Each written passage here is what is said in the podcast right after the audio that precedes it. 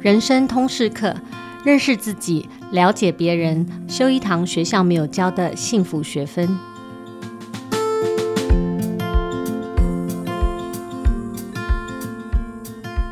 大家好，我是主持人齐瑜，也是亲子天下的创办人和执行长。今天人生通识课邀请到的来宾是一位我心仪很久的畅销书作者，他的身份也很多元。他是资商心理师、Podcast 主持人，也是乐团主唱。其实我看到他报道文章里面还有另外一个身份跟我比较亲近哈，他就是正大传播学院新闻系的学妹周木之，欢迎木之。Hello，琦瑜好，各位听众朋友，大家好。木之最近出版了新书《羞辱创伤》。那在我们进入新书主题的讨论之前，我特别想先请木之跟我们亲子天下读者啊，简单分享一下你个人这个人生生涯转弯的一个历程，因为我看到很多报道上都有提。到你过去这个念错戏重来的历程，你是这个新闻传播领域念到硕士嘛？后来突然之间跳转到心理智商是，换了一个领域哈。嗯，那我看书中看到木之从小到大很会念书，我就感觉到说，也许木之这个经历跟很多这种成绩好的、很会考试的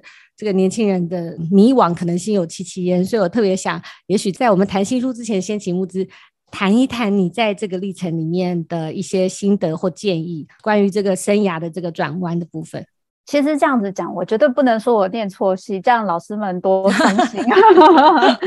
呃，但我我觉得必须诚实的说，我觉得念了从新闻系广电所，然后后来再去念资商，其实对我的帮助是很大的。嗯、也就是说，呃，因为我原本其实在最早以前，我的小学的时候，我的志愿其实是法律。嗯，尤其是我国中读了一本就是丹诺自传之后，我就觉得人生的梦想就是要当律师，这样子就可以就是做很多就是很正义，然后替别人伸冤，嗯、就那时候有正义的工作。对对对对对。然后是我在高中的时候，刚好就是在高三，因为原本我就是一直都是有在学钢琴、学音乐，然后我对音乐本身也很有兴趣。然后在我高中的时候，我一个朋友他是学舞蹈的，他带带我去看了那个《吻我吧，娜娜》。嗯，然后我看的那一场是张雨生还在当导演的那一场，然后我那时候印象好深刻，我觉得。怎么会那么棒？就是有点超出我那个时候，因为我以前是非常喜欢听电影配乐，嗯、然后我就想说，这是可以结合音乐、结合剧本、结合舞蹈，就是整个是一个非常完整的，有点像是音乐剧、歌舞剧这样子的，是我创作梦想。我就觉得说，哦，那我以后很想要做这样子的工作，可以做一个整个创作，嗯、连歌词啊、歌曲都是自己写的。然后我就开始死命的找，就是。呃，如果我要做这些剧本创作相关的工作，我可以去念什么？后来我就看了一下，我就发现，哎，政大传院是有剧本相关科系，然后再加上新闻系，政大新闻系就觉得妈妈应该也会蛮能接受的吧，因为它也是一个很棒的科系，然后政大也还不算非常的远，然后是国立的大学，就是以学费来说，它不会负担太重，所以我后来就跟我妈说，我要去念政大新闻。然后所以你是为了音乐剧去了？对对，要写，要写，要做剧本，要做剧本。OK。然后，然后，所以后来去念正大新闻之后，其实我觉得念新闻跟念传院对我的一个比较大的觉察，就是发现后来思考这一段，我觉得最痛苦的事情应该是说。念新闻这件事情是我性格，应该是说以我本身的能力来说是很擅长的。因为比如说像写报告这些东西，大概三千五百字的报告，我十到十五分钟就可以写完。对，然后那大学的时候是我最迷茫的时候，嗯，就是我现在做的这些事情，如果我要做到很好，我就要花很大力气。可是我有没有那么喜欢？好像还好。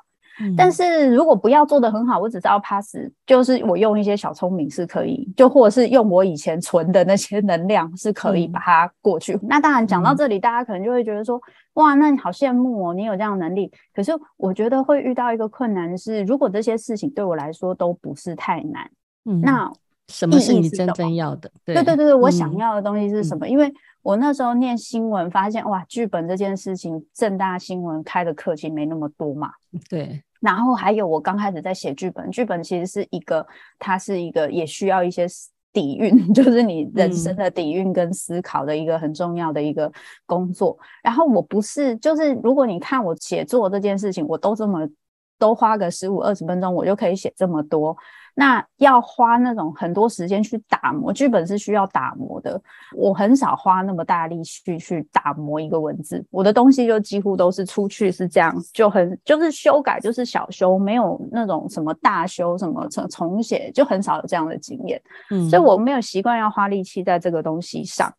然后我不花那么多力气在这个东西上，我也还是可以在这一个科系上过得不错。嗯、所以我我那时候其实遇到了一个蛮大的就是迷茫，就是说那我接下来要怎么办？特别是新闻系毕业要从事的工作，我并没那么喜欢，我没有那么想要去当记者。嗯，所以我那时候就想说，糟糕了，怎么办啊？算了，就先这样吧。然后就是就是那个以前觉得说哦，念好学校你就会有好工作这件事情，会让你不想去面对。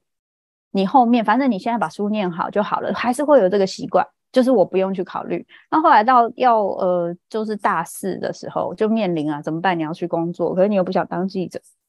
因为那时候去实习的时候发现我根本没有那么喜欢记者的工作，那怎么办呢？我后来就想说，那不然我就考个研究所好了。如果我考上了，那我就去念；考不上我就认命，我就去工作。那看找到什么工作就去做什么。所以后来 我。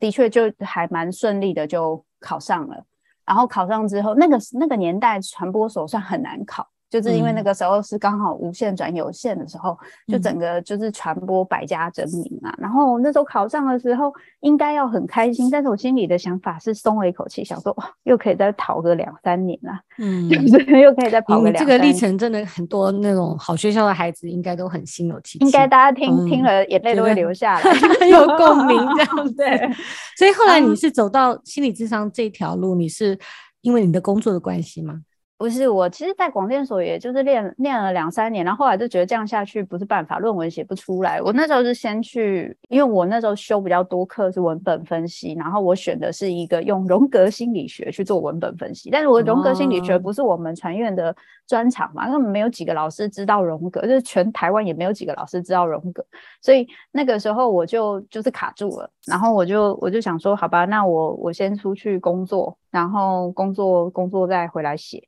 然后，所以出去那时候我去找了一个基金会的工作，然后工作了大概一两年就回来，再把哎，我忘记工作了，反正就是在那个那个休学的年限之前把论文写完，嗯，然后就赶快把这个学位拿到。那后来拿到学位之后，工作大概也大概快到三四年、四五年的时候，我就开始在想，我在这个工作上能学的东西差不多了，然后再加上那个时候，因为跟呃我先生那时候就是交往了已经很久。家人就会说：“哎，赶快结婚。”那我就面临到二十九岁，是不是要直接踏入婚姻的这个阶段？嗯、但那时候我对我自己的工作很不满意。嗯、对，我那时候觉得，天哪，我这一辈子就这样了吗？如果我就这样结婚的话，我这可能就在这个工作有可能要留我一辈子的那种感觉。然后，所以我后来在我的人生的决定，我要干脆不要思考，选一个大家都觉得是正确答案的结婚跟生小孩，还是我要去重新追寻我自己。未来想要做什么，就是等于是我晚了十年才在做这件事，嗯，然后后来我的决定是，我决定要去确认我自己未来的人生，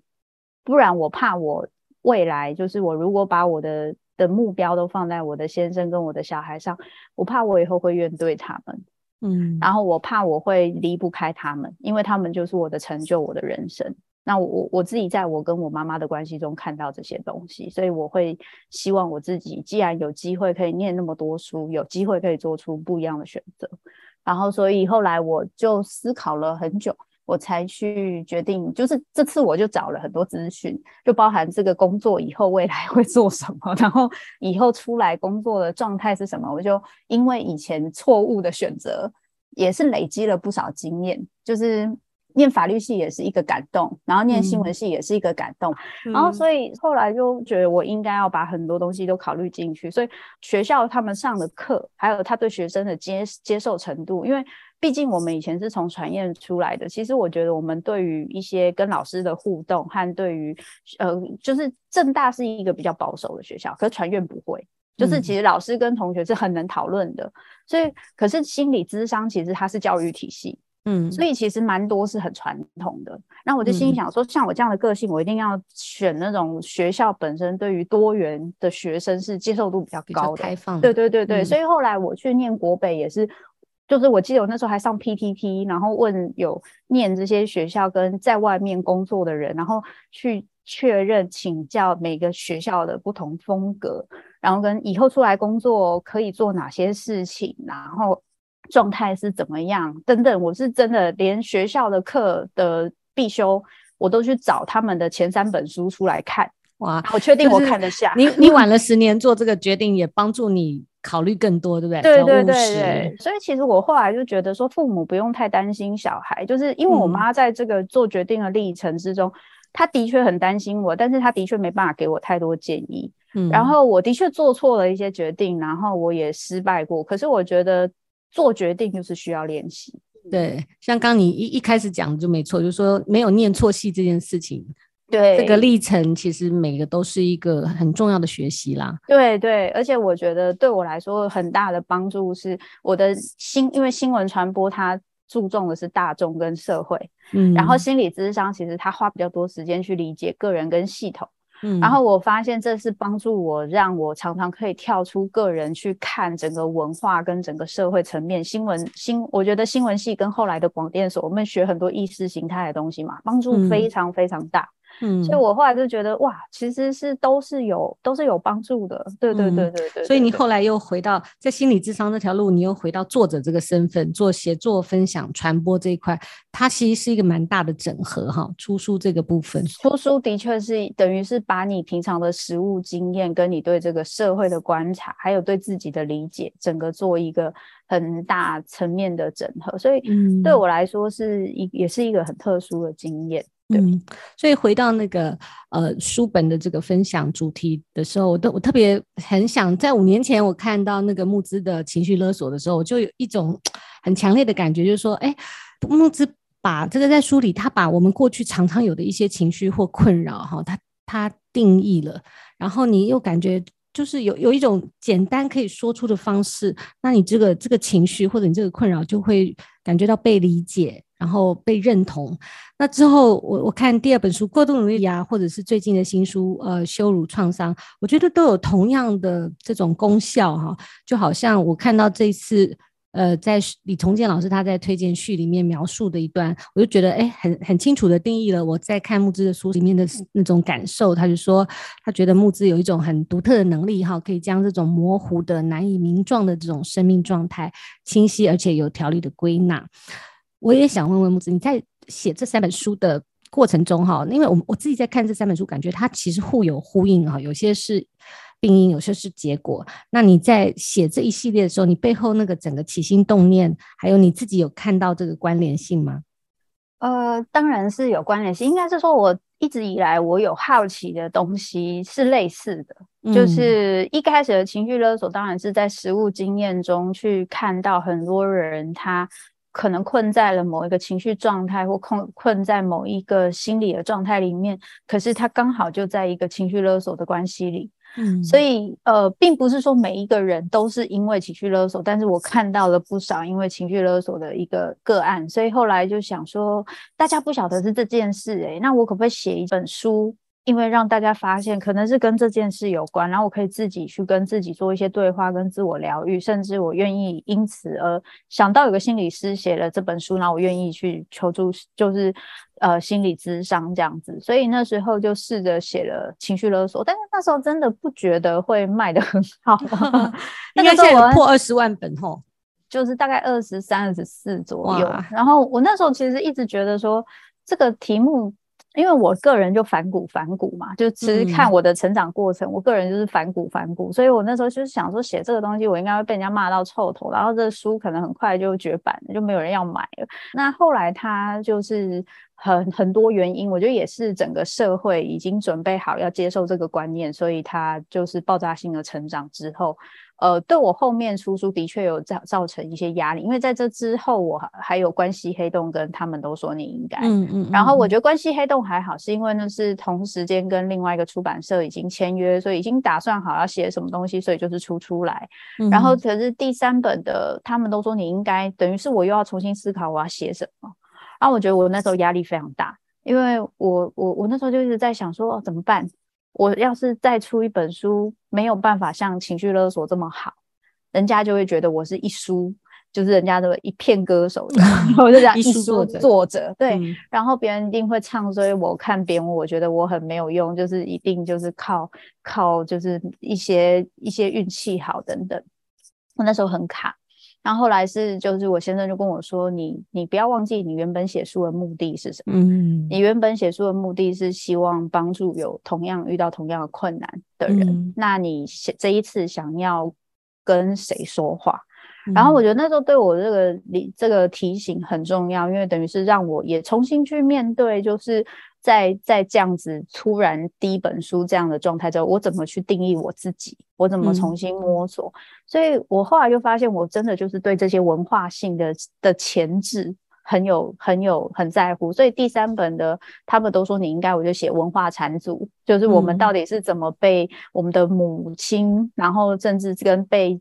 被其他的女性、被其他的人给缠足了。就是就是让我就是寸步难行，嗯、甚至在做很多事情，我其实是有一些限制，然后我没有发现那些限制存在，嗯、然后所以那时候写了这本，其实我那时候对我应该是说，我到现在还是对这本非常的满意。然后我我觉得就是因为那个满意，所以后来它卖的多多少，反而对我来说没有那么的重要，对不对？对，我觉得它比较像是、嗯、它比较像是一个我对我自己的一个定锚。就是我我我知道我以后要成为一个怎么样的作家，心理因为从我出情绪勒索之后，心理咨商师出书就突然 爆炸性成长，对对，其实带来很大的影响哎，对对，所以舒适或者是对，所以所以对我来说，我要怎么成为跟别人不一样的一个作者，也是就是应该是说这一辈子我这一辈子都在寻求我自己的独特性是什么，所以。呃，在在他们都说你应该，其实对我来说是我的一个，算是我当作者生涯一个非常重要的一个里程碑。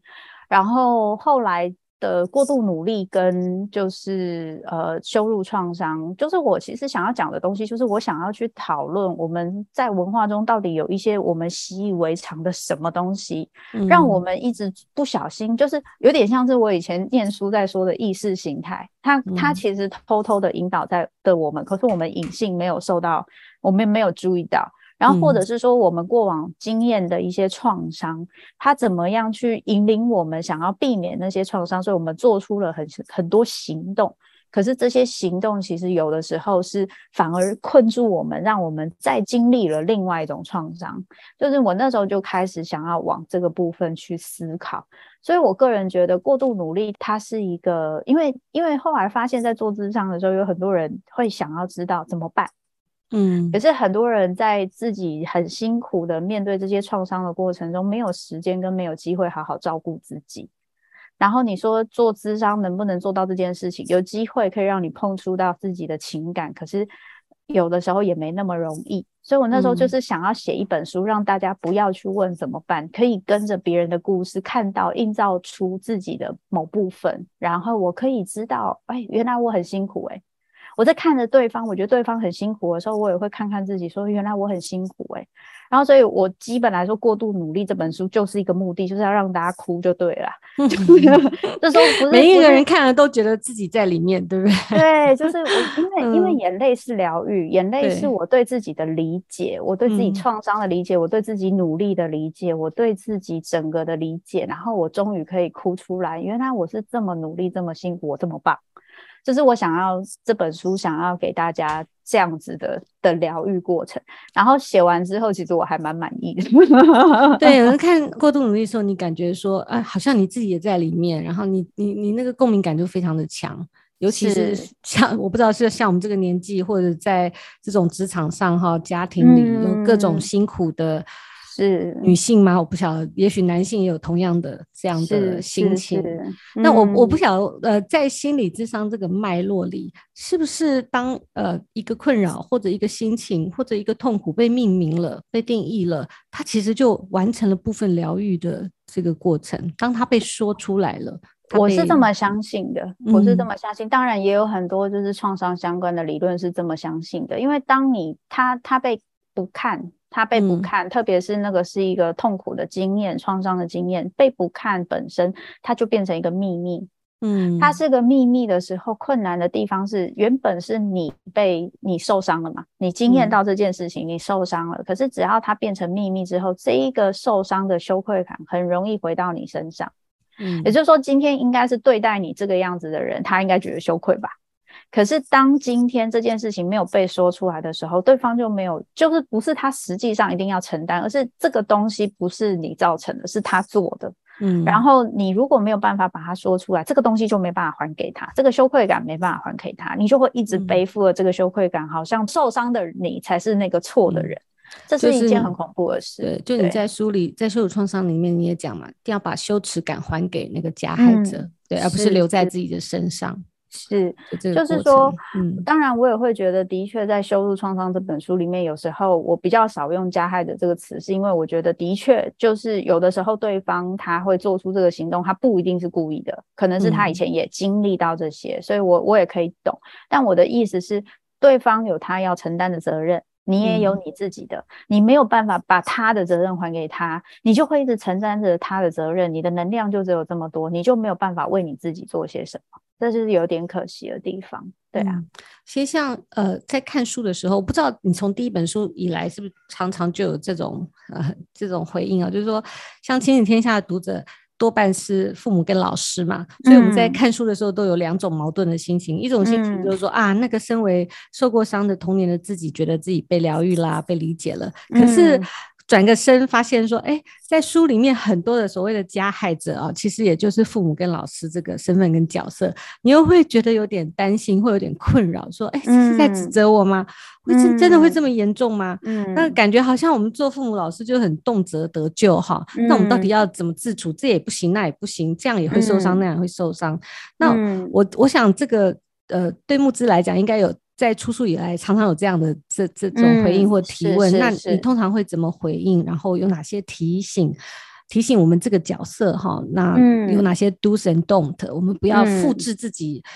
传来的这种羞辱创伤嘛，可以断掉那个代际相传这种锁链。嗯，嗯，其实我觉得光可以开始看这本书就已经看看我的开始哈，就已经是一个非常了不起的，嗯、就是这是一个勇气。其实这也就是为什么我书里面不停的提醒大家，在发现这件事或发现自己有做这件事，不用先一直责怪自己。嗯嗯嗯，原因是因为我们这个现象一定要先被指出来。嗯，可是问题是，如果今天我身为，这是我们在界限上没有很清楚，很容易会出现的状况，就是当今天我去指出，哎，有父母有老师做这样的事情，你现在身为父母、身为老师的时候，你会害怕自己会不会也做这样的事情，所以你其实起心动念是因为担心你的身边的人有没有因此受到伤害，对吧？嗯，可是因为你的害怕会让你，再加上你是在那个权威的位置，会让你忍不住想要去责备，就是说你不应该这样讲，你不应该责备我，你不应该提出这个东西。可是问题是你并不是这个对方经验的这个父母跟老师，嗯，你不用去捍卫这个身份的事情。嗯，这这是他的经验，他经验到了父母，他经验到了老师，你不是他。你不是他经验里的那个，不要自己对号入座啦。我觉得这件事情很重要。可是因为大部分的父母跟老师对自己的要求也是高的，嗯、所以我会害 怕。我就是有一种那种就是洁癖感，对对对，我不想被影射到任何一点。对，这是一个，这是一个真的，所以我我完全可以理解，因为这这是会有一些压力在。那、嗯、另外一个部分，如果我。还有一个可能性，是因为他在讲的这些东西，我还真不能有把握说，有时候我说不定真的有对我的学生或对我的小孩这样，嗯，所以我很害怕，我不想要相信我这样做就会让他们很受伤，更何况我以前就是这样被对待，不然你要怎么样？所以这个就是所谓的不教而杀谓之虐嘛，就是我你你又没有你又没有其他的经验。你经验到的就是就是这些东西，然后你以后当父母当老师，你会拿你以前经验的东西去教学生教小孩，不是很正常吗？嗯，所以我反而会觉得说，在我们理解到这件事情的时候，我们不要那么快的掉进那个羞辱感，而是也要去理解我自己说，说哦，我如果今天会这么做是为了什么？是因为我以前也被这样子对待，还是说我真的很急着想要去小孩按照我的方式去做，这样子他就安全了，我的焦虑就可以解除了。我需要去理解这一个部分，我只有理解这些东西，我才知道我有什么其他的选择。因为如果今天我我今天发现，哎，我每次都要小孩按照我的方式去做，这个东西有没有错？没有错啊，父母就是定规定的人啊。嗯，可是困难的地方只是在你愿不愿意去理解小孩为什么没办法那样做？你们有没有办法去做协商？就是跟国外为什么需要外交官嘛？就是不是每件事情就是你你一言不合就就打架嘛？就是我们可以去协商一个你做得到，我做得到，我们彼此能够妥协的一个状态。可是，大部分在我们如果以父母的关系跟小孩的关系并不平等的状态下，我们几乎没有这种协商的习惯。更讲得更直接一点，我们在关系中几乎没有学会真的可以平等的协商跟沟通啊。所以这件事情是难的。嗯，所以这个打开这个理解哈，会带来很多的选择，也开始打开这个协商，或者是让这种不平等的位置稍微可以。彼此之间用一个平等的对话做一个协商的开始了，没错，而且还有一个非常棒的礼物。我后面的书比较还好，情绪勒索我真是被骂到臭头，而且我还常常我还常常去 演讲的时候，对，感觉、嗯、常常演讲的时候会有人就带着书要来踢馆哦，就说、嗯、哦那个谁谁谁说把这本书放在我说我情绪勒索他，我来听哪一个混蛋老师讲这种东西。然后就听完之后，他们会就是有些人真的是泪流满面的跑来找我说：“天哪，我发现老师你说的好有道理，原来你讲的情绪勒索跟我理解情绪勒索是不一样的，你不是在责备我们。嗯”我说：“对，因为这是一个我们不得不选择的互动方式，可是却具有伤害性。”嗯，所以当我曾经遇过一个父亲，他在一个演讲结束的时候问了我一个问题，他说：“我们以前被父母情绪勒索，然后现在你写了这本书，说我们不能情绪勒索，然后呢，我对我的小孩就不能情绪勒索，那我不是很亏？我被勒索，然后后面我又不能勒索人家，然后听起来好像很有道理，对吧？我说，可是我说，可是回到这件事情，你得到的回报就是小孩对你的爱啊。”嗯，你在跟你在被父母情绪勒索的时候，你跟父母的亲近度很高吗？你应该会对他又爱又恨吧？嗯、你想要亲近他，可是你害怕，因为那个勒索会让你觉得恐惧跟有压力。嗯，可是你不知道怎么跟他有更好的关系，因为每次只要你没有达到他的需求，他就会一直勒索你。可是今天，只要你愿意用新的方式去理解孩子，去听孩子的声音，你还是一样可以定你的规则，可以立界限。可是你可以跟孩子讨论，跟清楚的沟通，为什么你要这么做，还要清楚表达你的需求，不是用情绪勒索的方式，嗯、可以得到的是孩子对你的尊重跟爱，还有亲近。孩子什么事都会跟你说，这样的礼物不好吗？嗯，我觉得我们的目的不是、这个、不是这个行为是错的，对不对？对，嗯嗯，也不是这个行为是错的，而是这个行为本身就会造成感情的不亲密感，嗯，造成威胁，造成恐惧，造成彼此关系的疏离。那既然这样的话，我们为什么要继续做？对不对？嗯，所以呃，能够 aware 到自己。这个这个行为或者这种语言跟这种沟通的方式可能造成伤害，光是这个 awareness 就很重要。所以对我们这种很容易造成加害者身份的人来讲，光是这个理解就非常重要。我、嗯、我，我还是比较喜欢讲说，我因为我也真的比较少用加害者的原因，是因为一讲到加害者，嗯、我们就背了一个十字架，对，我们就背了一个标签，对不对？我真的不觉得是加害者，我 反而会希望各位父母、老师，你们可以换个方式去想，嗯、为什么今天。这么多人在讲父母跟老师的给自己的伤口会这么的长远，会到甚至几十岁、五六十岁，讲起来还是牙痒痒的这样子。对。可是有一个非常大的原因，就是因为你们对于孩子的影响力跟重要性非常是这么这么的大，重要他人。对对对，所以我也看过好多人他在讲到一个老师给他的一个好事情，比如说一个老师曾经。对他非常好，买一本书给他，就像我现在印象都还很深刻。在我在我智商毕业的时候，一个老师他写了一段话送给我他的书，对我的支持跟肯定是有多么的大。嗯、就是你你稍微稍微做的一点事情，或是你愿意理解小孩，愿意支持小孩，愿意跟小孩说。我其实是很相信你，或是我是很爱你的。那给小孩面对这人生的挫折的力量是非常非常大，那个是谁都比不上的。那是他以后交了无数个女朋友可能都比不上的东西。嗯、这个就是一个护身符。所以你你做的伤当然有可能对小孩影响很大，但相对的，你给他的好东西对他的影响也非常大。对啊。木姿，我们可能呃刚刚谈的部分都没有去定义一下，在这个你的书里面写到羞辱创伤，这个到底是怎么样被定义为一种羞辱创伤？只是因为可能在职场我们有也有语言霸凌嘛，哈，那对没有还没有看书的听众来说，你可以简单讲一下，在你书里定义的或想要谈论的这个主轴，这个羞辱创伤是什么？羞辱创伤重重点是在羞辱。所以也就是说，当我们今天就是去用语言，或是用一些行动去贬低、伤害一个人，甚至是想要可以控制对方，然后呢，这一个贬低跟伤害，其实会让这一个被羞辱的人，就是变成了自己人格特质的一部分。嗯，比如说，当我今天说的 leader 是几细狼 Q 港，你就是一辈子没有用。这一句话被这个孩子收下来，他变成了他人生的一个诅咒。他觉得，对，我就是一辈子都没有用。然后这可能就会出现两种情况，一个情况就是他更努力的去做很多事情，因为想要避开那个感觉到自己一辈子都没有用的这个情绪重现，所以他 一一辈子都在逃离这一个诅咒。那个诅咒就很像很像一个一个豹一个狮子一样在后面一直追着他。那还有一种可能性是他就放弃了，因为反正我一辈子都没有用，所以我不用做什么事情。嗯。就有战涛江这样的那个，对对对，所以就变成是，嗯，对对，就变成是每个孩子在他每个性格跟他的不同的脉络跟状态下，他会有一些不同的选择。嗯，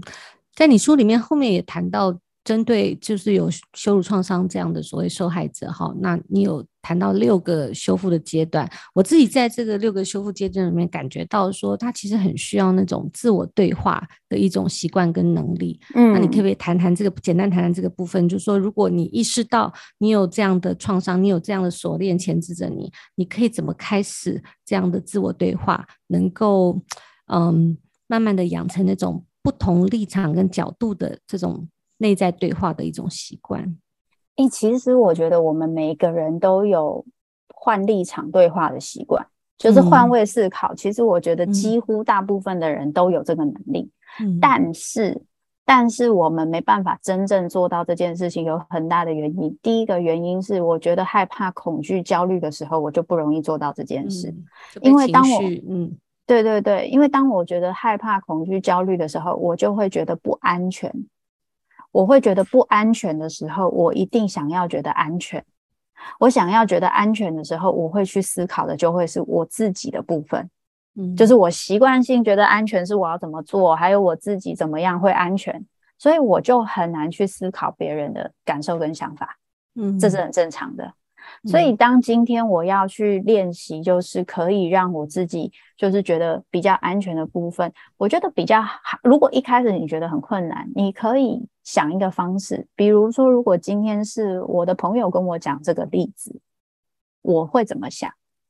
我会觉得怎么样吗？我会觉得这件事情怎么样吗？然后我会，就是你开始可以做很多练习，就是如果今天不是我遇到这件事，是我听我朋友遇到这件事，我是不是也会觉得这件事情很丢脸、很糟糕、很怎么样？还是说，其实我听我朋友这样讲，我就会觉得说不会啊，你没有觉得，我没有觉得你怎么样啊，或是什么的，你会有不同反应。如果是这样，那这件事情本身就有问题。就是为什么你对你自己看，你会觉得这件事情很不 OK，嗯，可是你听，如果是你朋友讲，你就会很替他着想，你就不会觉得不 OK。诶，为什么会出现这个部分？那多半就是有创伤在里面。嗯，也就是说，从这一些就是试着跳出去，就是所谓我们的后设，你跳出去，不要一直掉在里面的方式去跟自己去观察你自己经验到的事情，跟别人经验到的事情，你会发现原来我自己经验到的事情，很多时候是被我自己过往的一些框架。给给架住去理解，就有点像人家讲的基模 schema，就所有的事情都是先经过了这一个基模的筛子，然后最后筛到你吸收的东西。所以，如果今天你要去练习做这种不同立场角度的对话，当然就会有两个很重要的部分。第一个部分，你要先有办法跟自己说话，跟聆听你自己的感受。嗯，这个是要练习的，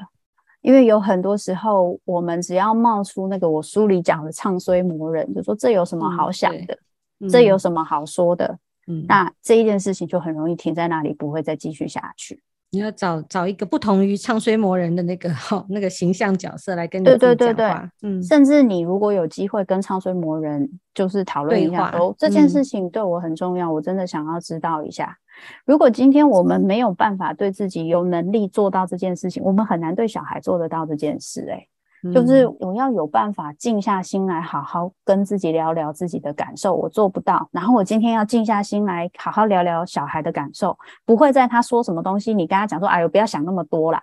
啊，这这个对话就结束了。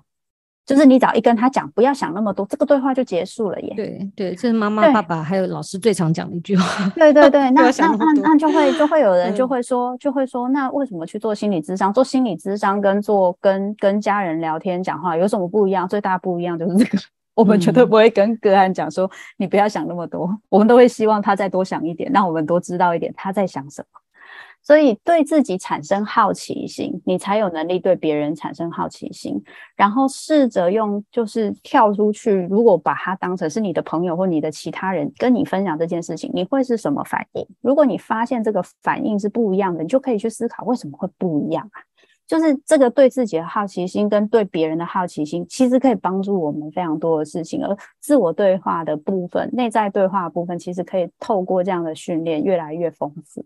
对，那嗯，其实我自己在看羞辱创伤的时候，我在想，诶，为什么我我我会这么有同感？我觉得就是理解并且开始探究羞辱创伤这件事，其实是一个自我认识的开始，是不一定是你有创伤才要看，而是说它可以帮助我们拿回一个。公正的眼光，哈，就像你书里讲的，公平的对待自己，嗯、然后我们学习对自己有同理心，学习怎么样爱自己，它其实是一个很重要的一个理解跟开始。嗯、那如果你很幸运，你没有这种羞辱创伤的经历或历程，我觉得也会从这个书中学着了解，你可以怎么样接住哦每一个受过伤的孩子跟大人。那我觉得更重要的，就像木子在书中提醒他的起心动念，我们不是在这个书里或这样的讨论里面，这样的个案里面去谴责父母。和老师啊，谴责他怎么成为一个加害者或标签化